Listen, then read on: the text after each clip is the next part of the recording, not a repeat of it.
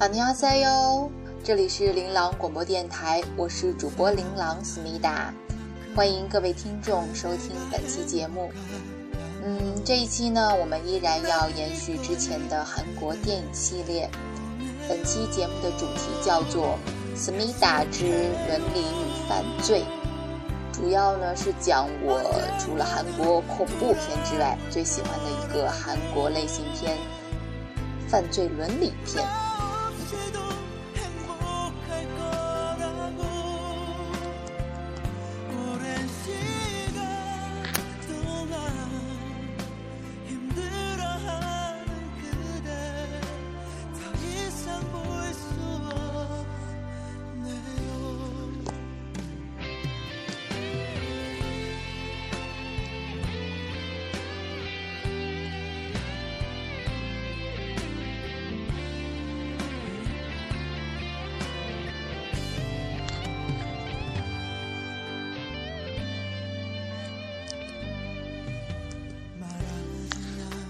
那么我们闲话就不多说了。今天呢，要推荐的第一部电影就是传说中的根据真实事件改编的，然后改变了一个国家的法律，然后在豆瓣上拿到了九点一分的高分的韩国电影《熔炉》。嗯，我相信这部电影应该很多人都看过，至少是听说过吧。这部电影是二零一一年上映的。而嗯，它原本的真实故事呢，是发生在二零零五年。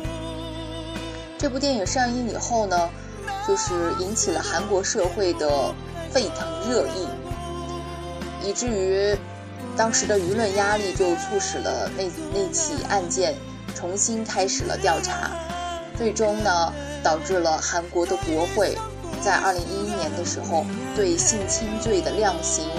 嗯，就是重新的做出了一个法律的修订，然后重新的出台了一部法律，就叫做《熔炉法》。嗯，我在影评中呢看到过这样一句话，他们说，他们有改变国家的电影，我们有改变电影的国家。呃，这句话说的很无奈啊。其实，在中国呢，你很难想象的出能拍出一部像《熔炉》这样的电影。即使拍出来呢，也过不了审查制度。即使过了审查制度呢，谁又会去追究电影背后的真实故事呢？即使有这样子真实的事件的存在，然后可能也没有办法改变一个国家的法律。嗯，我们的电影吧，其实现在就是说，连娱乐都变得很俗很 low，我们又怎么指望它能改变我们这个国家呢？哦，倒也不是改变不了啊，因为我们常常会把电影拍成旅游宣传片儿，这样至少可以拉动经济发展吧。嗯。这样想想呢，国产片也不是一无是处。嗯，我们说回这部《熔炉》吧。这部电影的男主角是孔佑，呃，我对他不是很了解，所以就问了一下度娘。他的成名作是《咖啡王子一号店》，一听这个名字哦，就知道那个时候肯定还是在走长腿欧巴的路线。啊，然后好像就是服兵役了吧，然后再然后就是这部电影的诞生。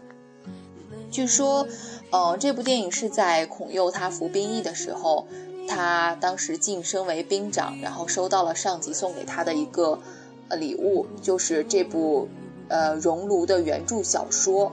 他读完这部小说以后呢，当时就是被这个作者的文字还有他的立意，然后。所震撼，然后他就打给自己的经纪人，求他托人就征求了这个原著作者的意见，就希望把这部小说搬上荧幕。退役以后，他就呃建议当时的经纪公司，就最后促成了这部电影的拍摄，然后也毛遂自荐，就是推荐自己当这部电影的男主角儿。其实吧，我觉得如果要是根据真实事件改编的电影呢，通常都会承担一定的社会压力。但是孔佑他选择了剑走偏锋。嗯，我们之前也说过了啊，对于一个刚服完兵役、想要重新规划自己演艺生涯的艺人来说呢，我觉得他还算很明白自己想要什么，所以就选择了把熔炉这种题材的电影。搬上了大荧幕。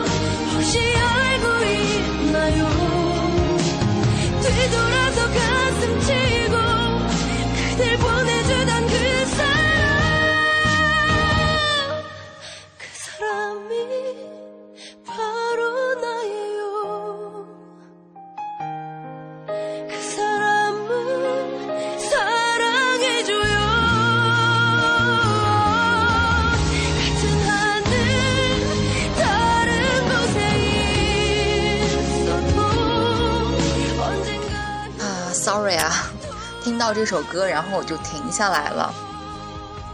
呃，插一句题外话吧，这首歌是我非常喜欢的一部韩剧的主题曲。呃，这部韩剧的名字叫《Aris》。嗯，不是爱情片哦，是一部怎么说呢，特工片吧，应该算是。嗯，是我们家李秉宪大叔 主演的。呃，特别好看的一部韩国的，嗯，这种特工电视剧，所以跟大家推荐一下吧。嗯，刚说到哪儿了？哦，说到那个孔佑，他那个剑走偏锋，然后选择了把《熔炉》改编成电影。嗯，再说两句题外话吧，就我最近吧，突然对。剑走偏锋这个词哦，产生了许多的好感。嗯，我一直觉得自己还算一个比较勇敢的人吧，至少敢爱敢恨，知道自己想要什么。但是说要是赌上一切来剑走偏锋呢，我觉得我还真不敢。我这种人就是属于那种凡事都要给自己留着退路的人。然后也是越大吧，越明白自己很多东西都输不起。嗯，但是前几天和朋友喝酒的时候，聊到了一些比较实实质性的问题，让我觉得自己以前挺肤浅。哎，我疯了！我又接了个电话，然后忘了我自己说到哪儿了。每次录节目的时候接电话，我就有一种 想把电话扔了的冲动。嗯，算了，这个话题就。过了呗，哦对，再说一点啊，就是我想说一下，跟我那个喝酒的那个朋友吧，我觉得他是一个很有野心的一个人，所以我觉得这酒没有白喝，我从他身上发现了很多值得学习的地方。第一点就是“剑剑走偏锋”这个词儿啊，我真的听完这个词儿以后，我突然觉得我对我的生活，呃，有了一些不一样的想法。所以我准备好好工作，努力生活了，先把自己修炼好了再说。哎呦我去，我这个思路完全被打乱了。我们扯得好远啊，呃，生拉硬拽回来吧。呃，刚才说了这么多，但是还没有说到这部电影到底在讲什么。嗯，这部《熔炉》呢，它是，呃。在一所聋哑儿童学校发生的一个真实事件改编的。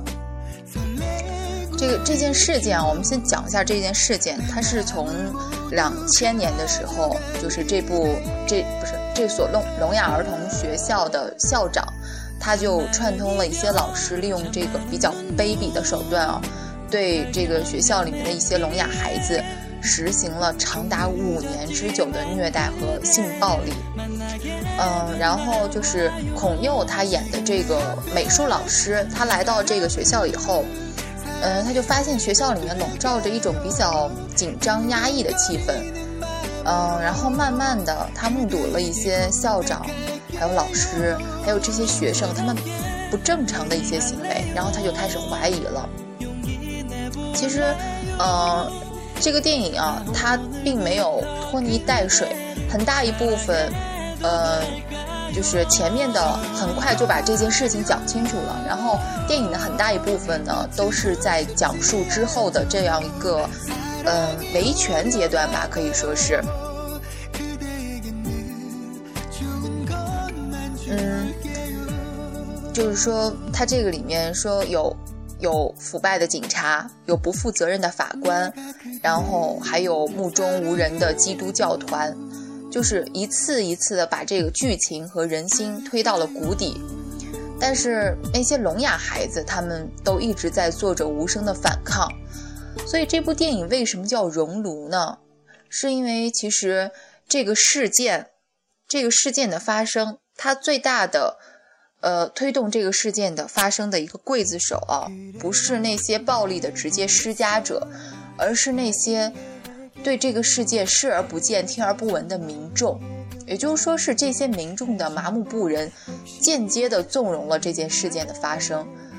嗯，学校的警卫还有老师，在面对这些暴力事件和这些小孩的求救的时候，没有一个人敢站出来，因为无能为力，所以他们选择了漠视，选择了屈服，而更多的是民众。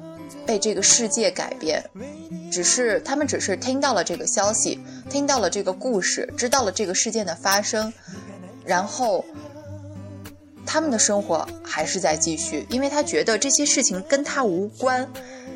嗯，所以就是最后那个男主角孔佑他演的这个美术老师，他抱着那个有一个去世了的小孩他的遗像，然后跟大家一直喊着。他叫明秀，他跟大家一样，他是一个活生生的人。嗯，就是所谓的民众关怀，永远没有直面这个世界，接受受害者的体温，感知他们的疼痛来的直接。所以这部电影的宣传语，我相信很多人都听听说过这样一句话，他说。呃，奋起抗反抗，不是为了改变这个世界，而是为了不让这个世界改变我们。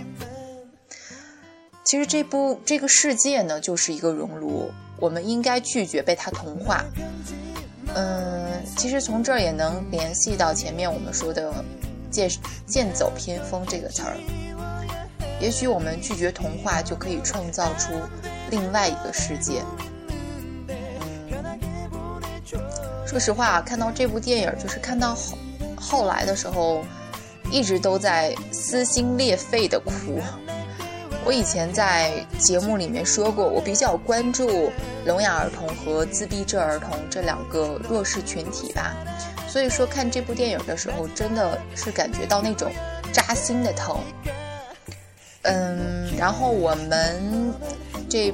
这这期节目播出的时候，应该是马上就要过六一了吧？我想想，对，马上就要过六一了，嗯，所以不知道大家记不记得去年的五月份，很奇怪，在短短的二十天的时间里，报道过很多起学校的老师性侵女女学生的新闻，这个还仅仅是被公开的案件，呃，所以我记得很清楚啊，去年六一的那一天。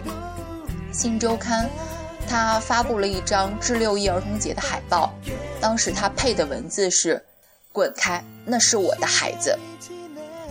嗯，就是当时就是看到这个文字和当时的海报的时候，会让人很震撼。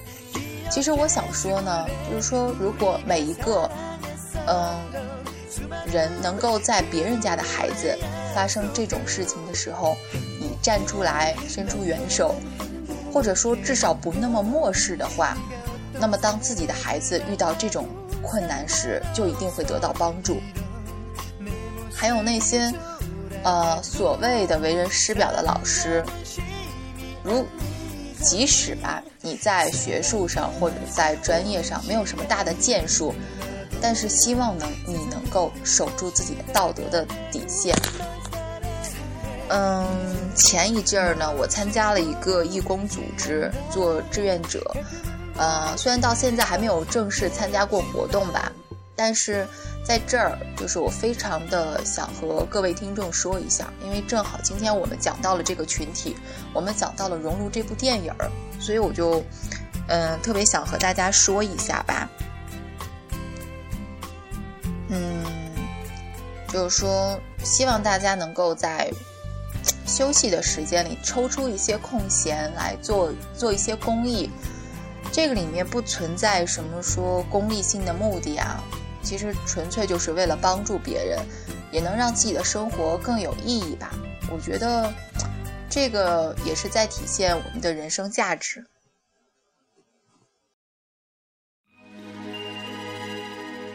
Q 师。 가슴 속엔 네가 있어.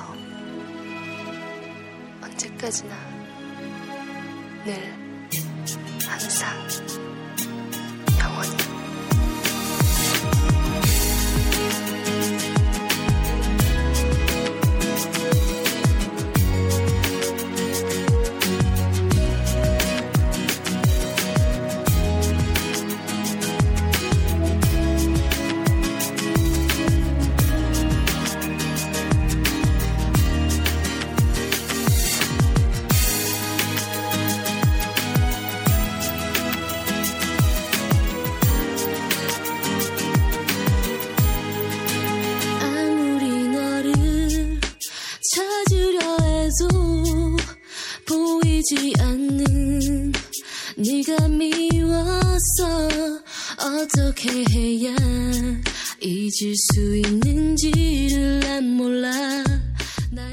嗯，如果说我们刚才推荐的这部《熔炉》算是一部伦理片的话，那么我们接下来要推荐的第二部电影就可以说是犯罪片。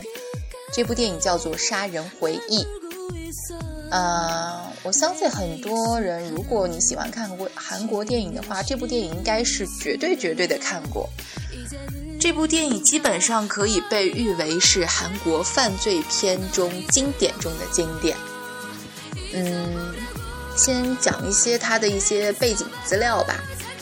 这部电影取材于二十世纪八十年代，那个时候令韩国社会陷入一片恐慌的一个连环杀人案。后来这部这个案件被改编成了舞台剧，然后再后来呢就被搬上了大荧幕。嗯，《杀人回忆》它讲述的是一个在韩国的一个小镇上。出现了一系列的连环杀人案，然后被害人都是年轻的女子。嗯，小镇的警察和汉城调来的另外一个警察，他们共同办案。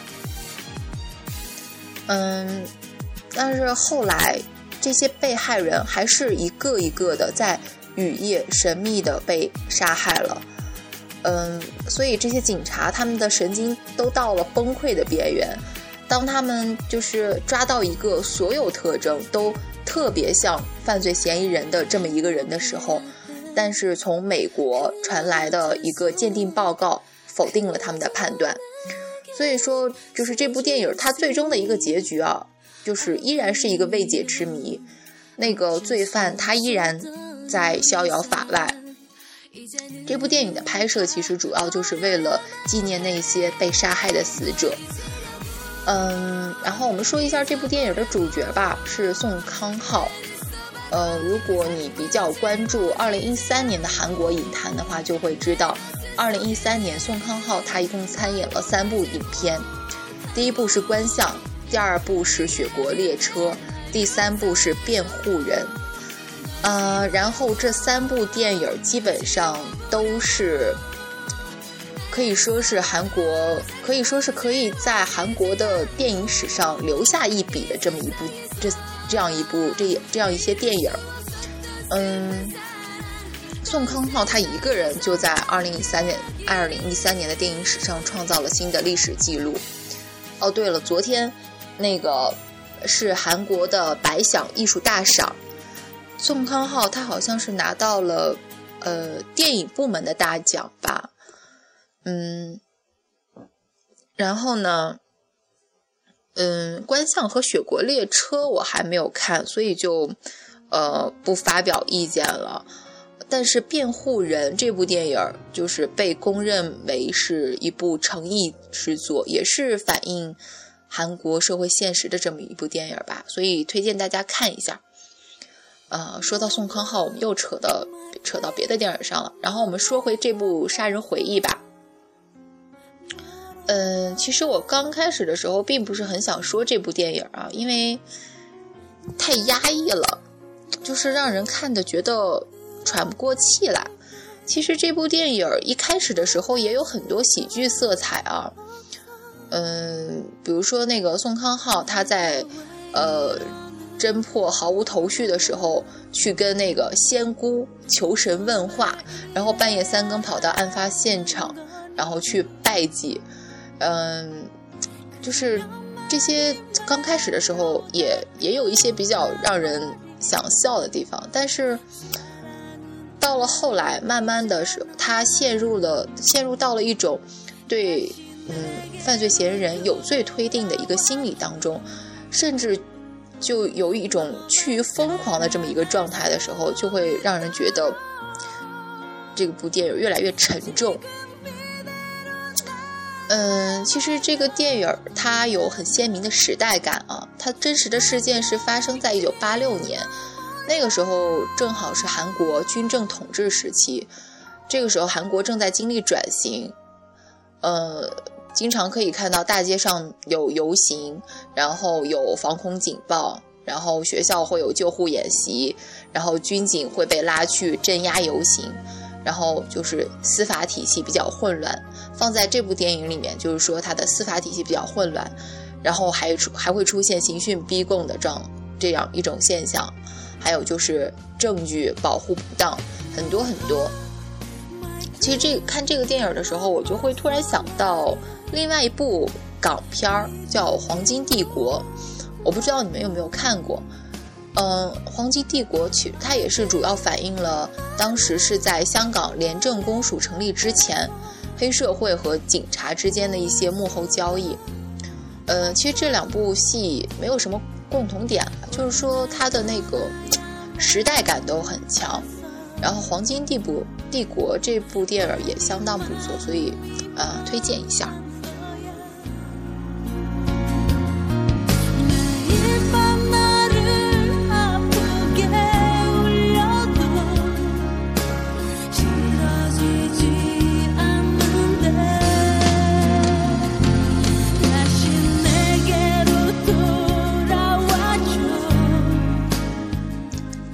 杀人回忆呢？它最后是一个开放式的结局。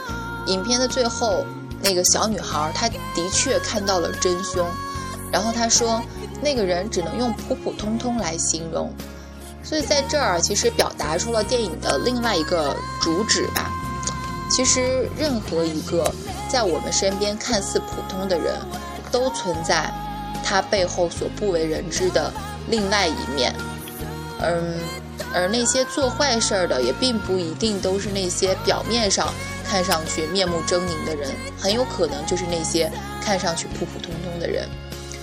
嗯，说到这部电影的设置、结局设置，呃，我会想到另外一部我觉得很棒的韩国犯罪片儿，叫做《不可饶恕》。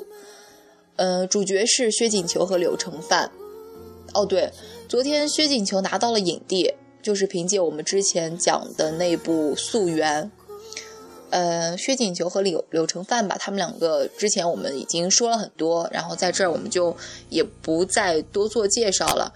我主要是想说一下这部《不可饶恕》这部电影的反转剧情。其实这部电影也是在讲一个连环杀人案啊。呃，我就是比较喜欢这种类型的片子。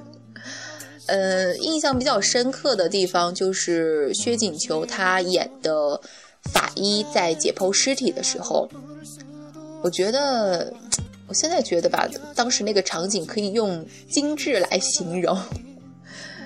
呃，但但是这部电影就是到它的后半部分的时候，剧情发生了一百八十度的大转变。原来薛景求他解剖的那那具女尸。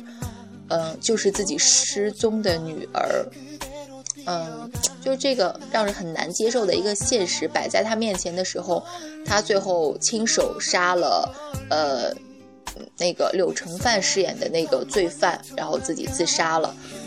嗯，我觉得这部电影和很多的韩国电影一样，就是影片的前半部分，就是前半部分它的节奏会很很缓慢，但是。当它一旦进入到一个高潮的时候，就会让你欲罢不能。然后看完以后，就会有很多你会反复的回味，总觉得这个罪犯他近在咫尺，但是又无法触摸，就是那种特别紧张，但是又特别郁闷的情绪，就会一直持续到你看完这部电影以后。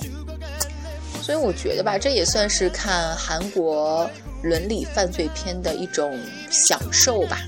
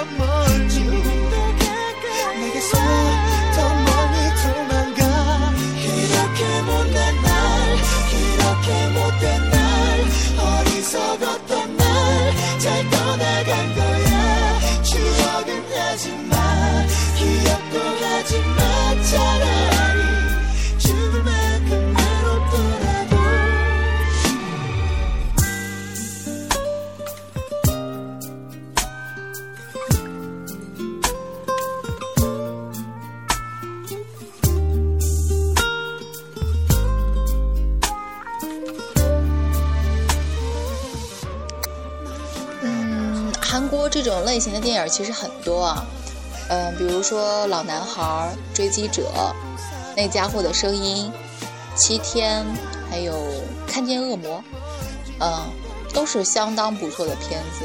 然后咱们在这儿也不能一一都说了，所以就是跟大家提一下吧。如果大家有兴趣的话，就去看一下。哦，对，还有恐怖直播和捉迷藏。属于什么类型的片子？呃，等等，我回头查一查，下期如果有机会的话再讲。呃，那什么，我这期做的稍微有点仓促啊，主要是我朋友在等我出去打球，然后今天的节目咱们就到这儿吧。嗯，我的生活夜生活要开始了，所以，嗯，我是主播琳琅，下期再见。哦，对。我忘了说了，昨天那个，呃，韩国的那个百想艺术大赏不是颁奖嘛？然后秀贤我爸拿到了电视和电影，好像是三个大奖吧。然后全姐姐也拿到了一个大奖，电视部门的大奖。所以在这先恭喜恭喜。呃，那什么，回头下期再见啊！我先出去玩了，拜拜。